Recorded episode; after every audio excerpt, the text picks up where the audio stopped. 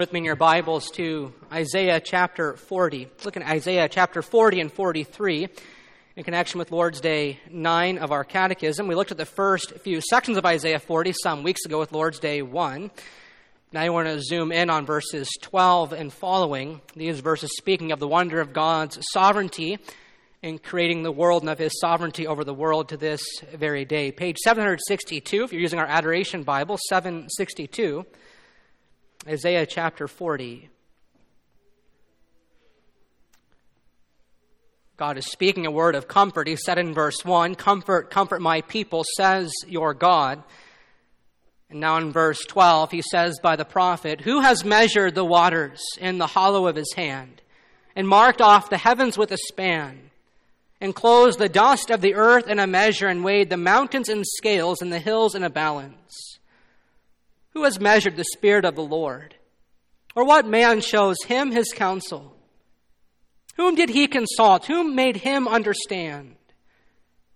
Who taught him the path of justice and taught him knowledge and showed him the way of understanding? Behold, the nations are like a drop from a bucket and are accounted as the dust on the scales. Behold, he takes up the coastlands like fine dust. Lebanon would not suffice for fuel, nor are its beasts enough for a burnt offering. All the nations are as nothing before him. They are accounted by him as less than nothing and emptiness. To whom then will you liken God? Or what likeness compare with him? An idol? A craftsman casts it, and a goldsmith overlays it with gold and casts for it silver chains. He who is to impoverish for an offering chooses wood that will not rot. He seeks out a skillful craftsman to set up an idol that will not move. Do you not know? Do you not hear? Has it not been told you from the beginning? Have you not understood from the foundations of the earth? It is he who sits above the circle of the earth, and its inhabitants are like grasshoppers who stretches out the heavens like a curtain and spreads them like a tent to dwell in, who brings princes to nothing and makes his rulers of the earth as emptiness. Scarcely are they planted, scarcely are they sown, scarcely has their stem taken root in the earth when he blows on them and they wither and the tempest carries them off like stubble. To whom then will you compare me? That I should be like him, says the Holy One. Lift up your eyes on high and see. Who created these? He who brings out their host by number, calling them all by name. By the greatness of his might, and because he is strong in power, not one is missing. Why do you say, O Jacob, and speak, O Israel, my way is hidden from the Lord, and my right is disregarded by my God? Have you not known? Have you not heard? The Lord is the everlasting God, the creator of the ends of the earth. He does not faint or grow weary. His understanding is unsearchable.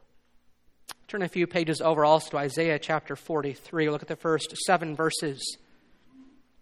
These verses also in connection with our confession we believe in God the Father Almighty, maker of heaven and earth. But now, thus says the Lord, He who created you, O Jacob, he who formed you, O Israel. Fear not, for I have redeemed you. I have called you by name, and you are mine. When you pass through the waters, I will be with you. And through the rivers, they shall not overwhelm you. When you walk through fire, you shall not be burned, and the flame shall not consume you. For I am the Lord your God, the Holy One of Israel, your Savior. I give Egypt as your ransom, Cush and Sheba in exchange for you. Because you are precious in my eyes and honored, and I love you, I give men in return for you, peoples in exchange for your life. Fear not, for I am with you.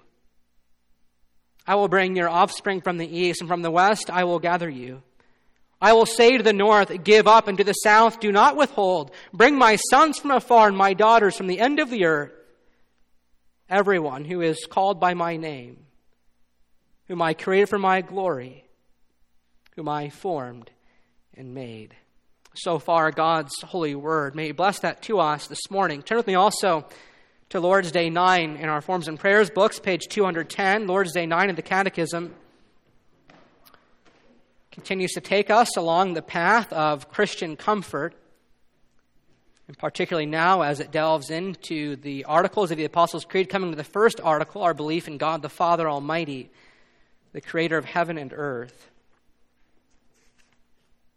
I'm going to make this confession together. I'll read the question. We'll confess our answer together.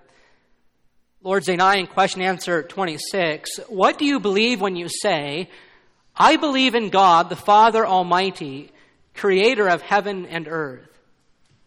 That the eternal Father of our Lord Jesus Christ, who out of nothing created heaven and earth and everything in them, who still upholds and rules them by his eternal counsel and providence, is my God and Father for the sake of Christ his Son.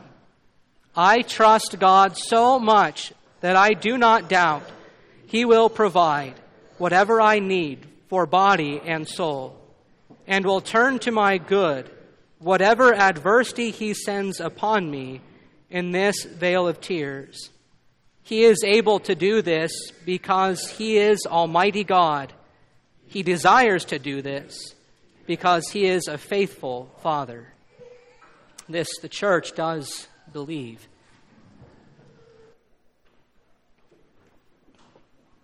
Dear congregation of the Lord Jesus Christ, in a world that abounds with worry and anxiety, the Lord Jesus says, Be anxious for nothing.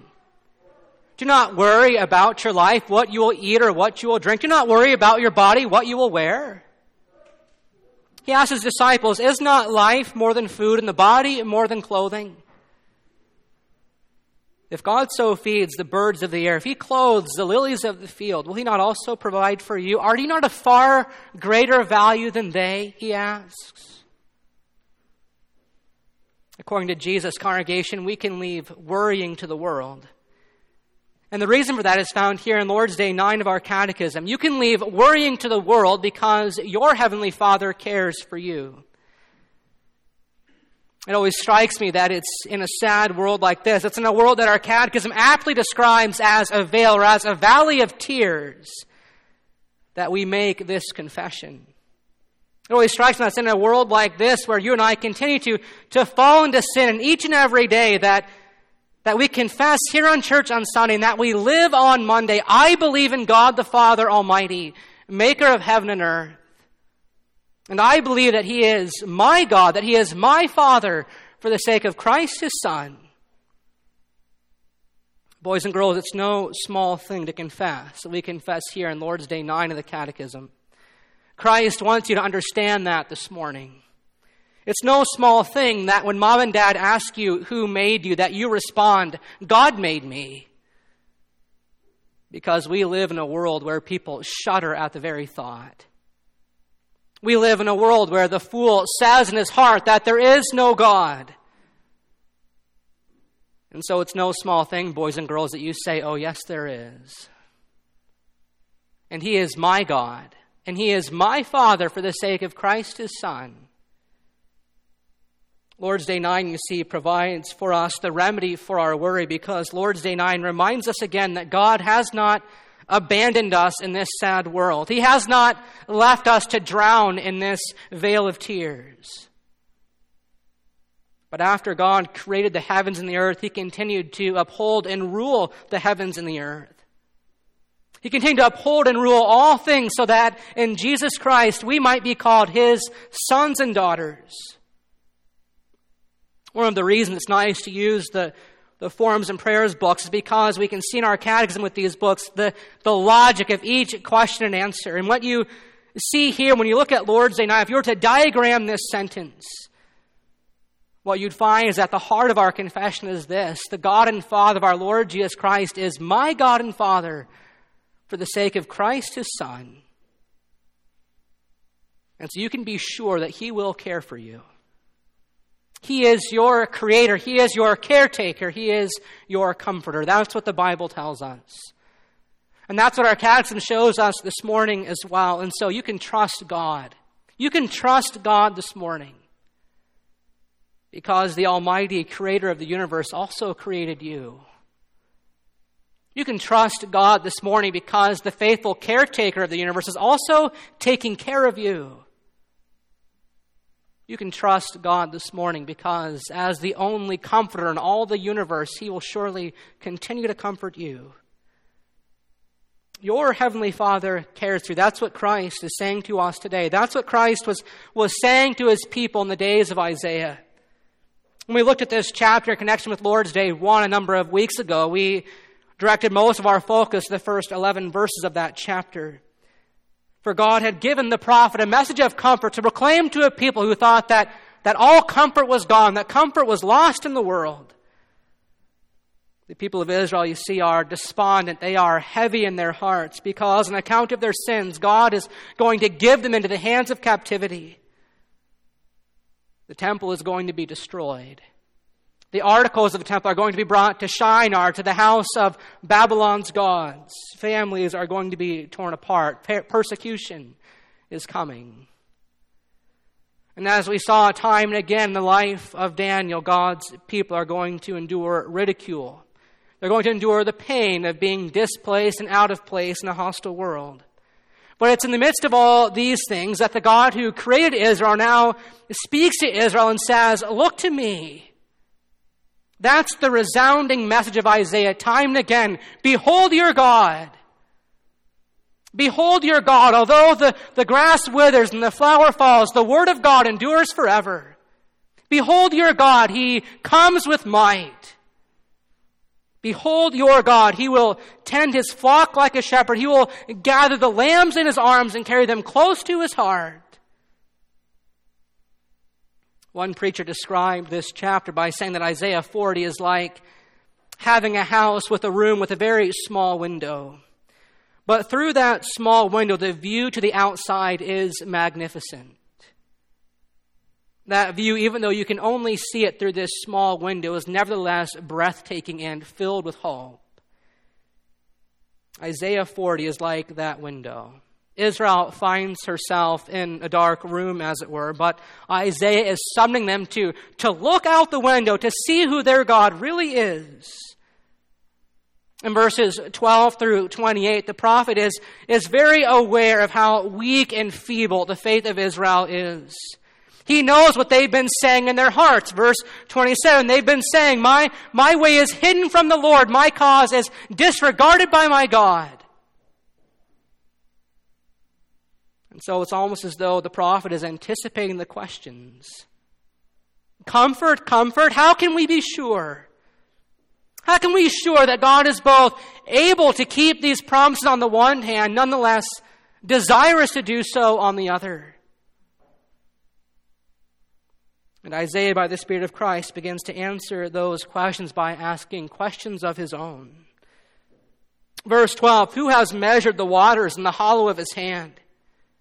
Who has marked off the heavens with a span, and closed the dust of the earth in a measure, and weighed the mountains in scales and the hills in a balance? And who has measured the Spirit of the Lord? What man has shown him God's counsel? Whom did, did God consult? Who made God understand? Who taught God the path of justice and taught him knowledge and showed him the way of understanding? The answer, of course, is no one. God didn't need any consultation. To whom then will you liken God, or what likeness compare with him?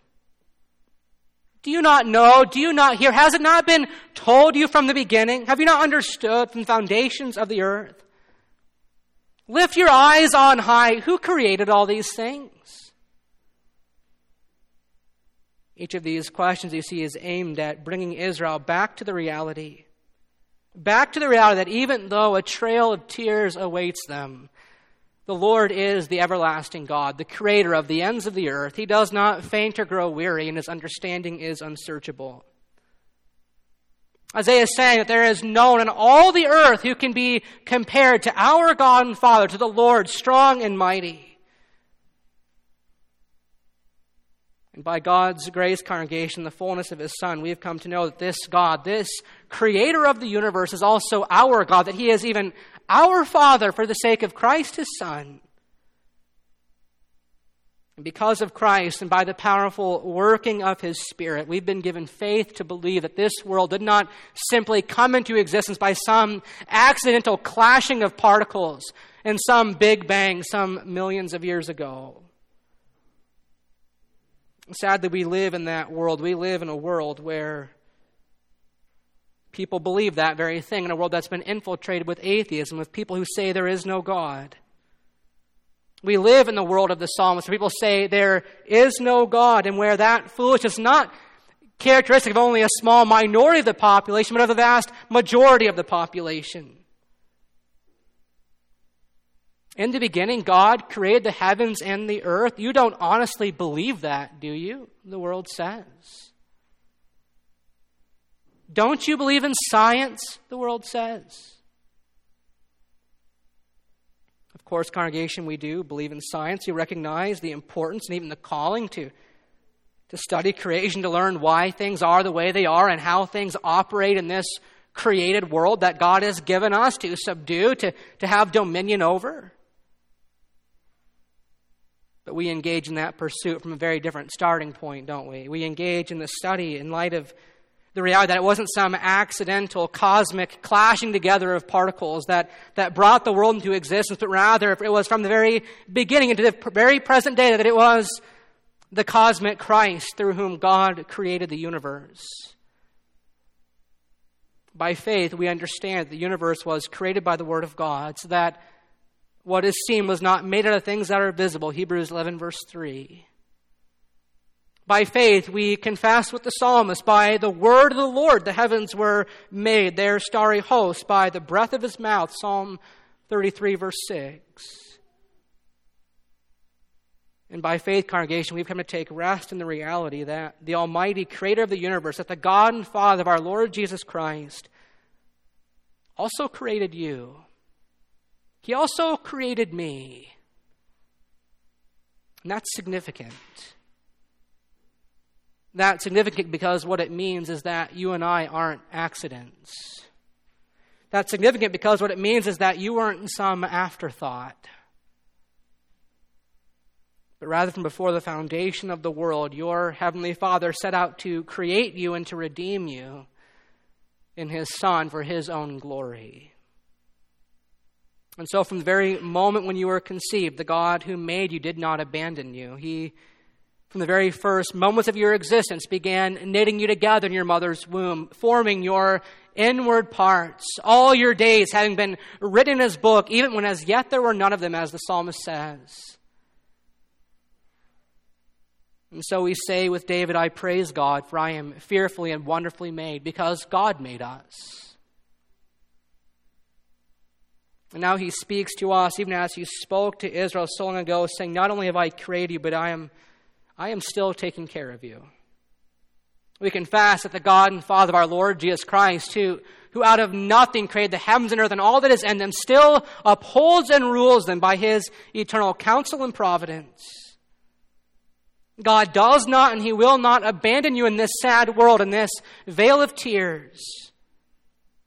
He didn't create the universe only to, to take a step back from the universe, simply to, to watch as the events of history out, played out before his eyes. But he continued to uphold and to rule all things by his eternal counsel and providence. And because we know that God did not take a step back from the universe, we also know for sure this morning that God has also not taken a step back from us either. And we confess that God continues to, to uphold and rule all things by his eternal counsel and providence. That, that includes us too. God continues to uphold and rule over us as well. God has not taken a step back from us. But as the faithful caretaker of the universe, his promise is that he will always and forever take care of us. Nothing is outside of his control. Nothing comes our way by chance or by happenstance. Nothing comes our way that God will not ultimately work together for our good. And that's what God was also saying to the people of Israel so long ago. The prophet says, Do you not know? Do you not hear? Has it not been told you from the beginning? Have you not understood from the foundations of the earth? It is He who sits above the circle of the earth. It is He who sits above the circle of the earth, and its inhabitants are like grasshoppers. It is He who, who stretches out the heavens like a curtain and spreads them like a tent to dwell in. It is He who brings princes to nothing and makes the rulers of the earth as emptiness. The nations, says Isaiah, are like a drop from the bucket and are accounted as dust on the scales. Commenting on these verses, J.I. Packer, in his Knowing God, writes, What puny figures you and I are by comparison with the whole planet on which we live. And yet, what is this entire mighty planet in comparison to God? He sits enthroned above the circle of the earth, and its inhabitants are like grasshoppers. The world dwarfs us all, but God dwarfs the world. The world is his footstool above which he sits secure. In other words, the Lord reigns, people of God. He sits enthroned above the circle of the earth. And yet, in His grace and mercy, continually intervenes in human history on behalf of His people, bringing the princes of the world to nothing, setting up His own king in Zion to, to rule over His people in the Lord Jesus Christ. And the point the prophet is making, congregation, is simply to say that this incomparable God, the God to whom no one in all the world can be compared, this, the incomparable one, cares for us. In His grace and mercy, He provides for us whatever we need for body and soul, promising to turn to our good whatever adversities He sends our way in this vale of tears. Do you take comfort in that this morning? Your God is the incomparable God who sees you, who knows you, who cares for you far more than you can ever begin to fully imagine. In fact, He cares for you in such a way that He speaks to you as His own sons and daughters. Doesn't speak to you as servants, doesn't speak to you as slaves, doesn't speak to you as criminals like you deserve to be spoken to. But he speaks to you as sons and daughters. Do you know what he says to us, boys and girls? Do you know what God says to us, his sons and daughters? The caretaker of the universe says to each one of us, If I am for you, then who can be against you? What shall separate you from the love that I have for you in Christ Jesus? Shall tribulation or persecution or danger or famine or nakedness or sword? Knowing all these things, says God, you are more than conquerors because I love you for the sake of Christ my Son. To whom then will you liken God, or what likeness compare with him? An idol? A craftsman makes it, a goldsmith overlays it with gold. He who has no money finds a block of wood and carves an idol out of it, a statue that cannot move. That's what the world is doing all around the people of Israel. And here God is challenging Israel and He's challenging us to us to say, Do you think I'm like that? Do you really think I'm like the deaf and dumb gods of the world? Lift up your eyes on high and see. Who created these? He who brings out the starry host one by one. He who brings out the starry host one by one and calls forth each of them by name because of his great power and mighty strength. Not one of them is missing. Congregation, don't forget the context in which the prophet is writing. Isaiah is writing these words to comfort the people of Israel. The point that Isaiah is trying to make is not simply to say that God is sovereign over the world. God is sovereign over the world. But his point is to say to Israel here and now that, that God is not only sovereign over the world, but God is sovereign to save. God is sovereign to save his people because he cares for his people.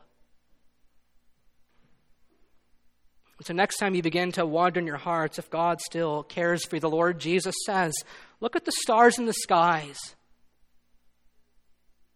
And remember that it was God who put them there. It was God who put them there, not one of them is missing. Congregation, if God doesn't lose track of the stars, if He doesn't lose track of the stars, if not even one of them is missing, do you think it possible that he would ever lose track of you? Does he not also know your name? Has he not also called you by name? So that not one of you would be missing?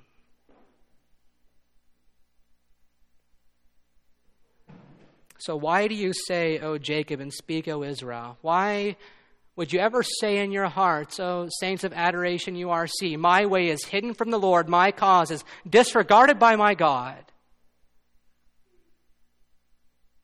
Have you not known? Have you not heard that the Lord is the everlasting God, the creator of the ends of the earth, who does not faint or grow weary, whose understanding is unsearchable, who gives power to the faint? who gives strength to the weak. Have you not known, have you not heard this God who says, I will be with you? Congregation, what God is saying to us this morning is that not one of us has been overlooked, not one of us has gotten lost in the shuffle. If you're here this morning feeling as though you're invisible, that, that your ways become hidden by God, hidden from God, that your cause is disregarded by God, hear me this morning. God sees you. And God knows you. God knows you even better than you know yourself. And He's working all things together for your good. The plans that He has for you, in fact, are even better than the plans that you can make for yourself. The caretaker of the universe also takes care of you. And now, as the only comforter of the universe, he surely comforts you. Israel's way was not hidden from their Father in heaven. Israel's cause has not been disregarded by their God. To reassure them of that, God goes on to speak to Israel in the subsequent chapter, saying, for example, in Isaiah 41, verse 10, Don't you know that I have chosen you? I have not cast you off. Fear not, for I am with you. Be not dismayed, for I am your God. I will strengthen you. I will help you. I will uphold you by my righteous hand. And then in chapter 42, the Lord foretells his chosen servant, the Lord Jesus, who will bring justice and peace to the nations. And as the God of all comfort speaks to this bruised people, as he speaks to a people whose faith is feeble,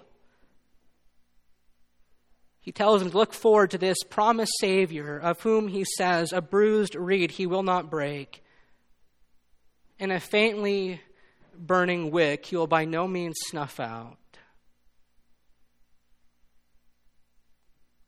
And then we come to Isaiah 43. But now, thus says the Lord He who created you, O Jacob, he who formed you, O Israel, fear not, for I have redeemed you. I have called you by name, and you are mine. The same God who spoke the world into existence also spoke Israel into existence. He created them with his own two hands, as it were. And now he speaks to them, not only have I created you, but I have also redeemed you. And now you are twice mine. I was reminded of a story of a young boy who had poured his heart and soul into designing and building a small toy sailboat. And one day he placed that sailboat in the quiet waters of the river and ran alongside that sailboat along the banks of the river until suddenly the winds picked up and threw the sailboat onto some rocks, and the sailboat was lost under the rapids of the river. And so the boy returned home, very sad for his loss. But then one day, as he was walking down the street, he saw his repaired sailboat sitting in a display window. With, with enthusiasm and excitement, he, he went into the store and says, You found my boat. Can I please have it back? But the owner responded, I'm sorry, that boat now belongs to me. If you want it, you'll have to buy it back.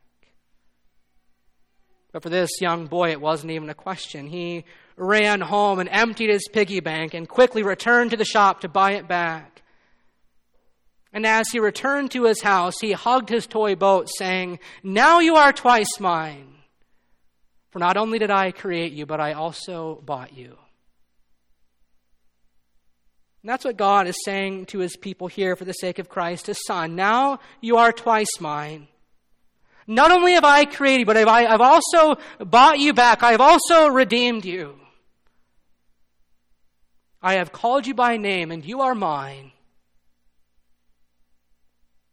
It's important for us to recognize, boys and girls, that what we confess here in Lord's Day 9 hasn't come free, at least not to God. Yes, the eternal God and Father of our Lord Jesus Christ, He is my God and Father. But for you and me to be able to say that this morning, God had to pay the price that we could never pay on our own.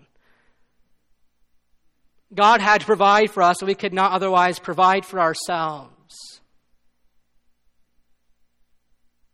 And so notice again, people of God, just how it is that we make this confession. Yes, the eternal God and Father of our Lord Jesus Christ is my God and Father. Why? How? Only for the sake of Christ his Son. You see, we don't know God as Father unless we first come to know Christ as brother.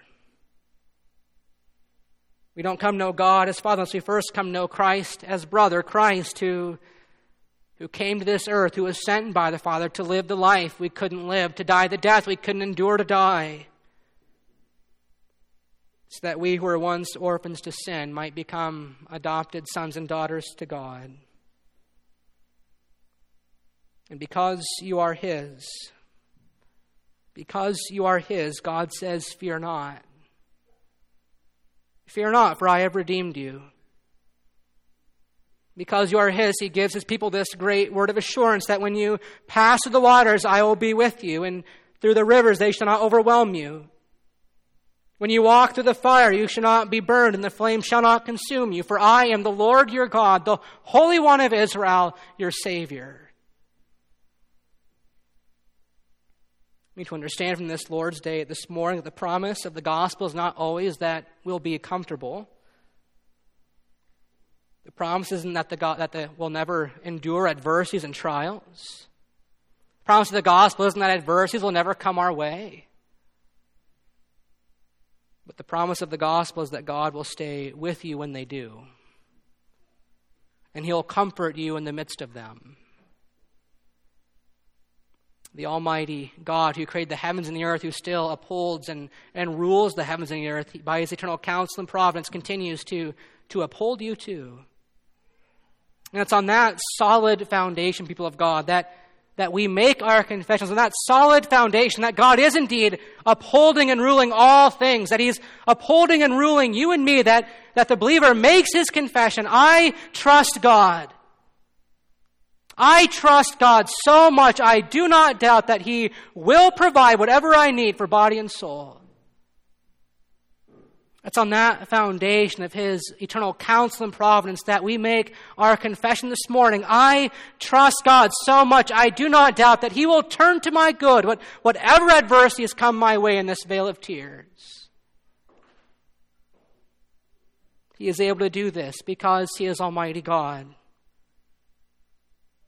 But there's more to it than that. He even desires to do this. He desires to do this because He is also our faithful Father. I believe in God, the Father Almighty, maker of heaven and earth. That's what we confess. That's our comfort in a world of anxiety and worry. That's the remedy that we believe in God the Father Almighty, the, the maker of heaven and earth, who made you and me, who cares for you and me, who comforts you and me this morning.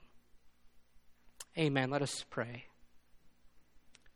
Gracious God and Heavenly Father, we come before you in the morning of this day thankful for the great grace that you have shown to us in your Son. We come before you thankful that we are indeed your sons and daughters, that you not only created us, but you continue to care for us. and that you comfort us with words of comfort, that we need not fear, for you are with us, that you have called us by name, that we are yours. Father, we pray that you would press these promises upon us. That in those days when we feel as though we have been forgotten, when those days when we feel as though we have been overlooked or lost in the shuffle, that we would be always mindful that you see us, that you know us, that you know our name. And then if you don't lose track of the stars, then surely you'll never lose track of us either, not for the sake of Christ your Son. Father, we pray in his name and for his sake. Amen.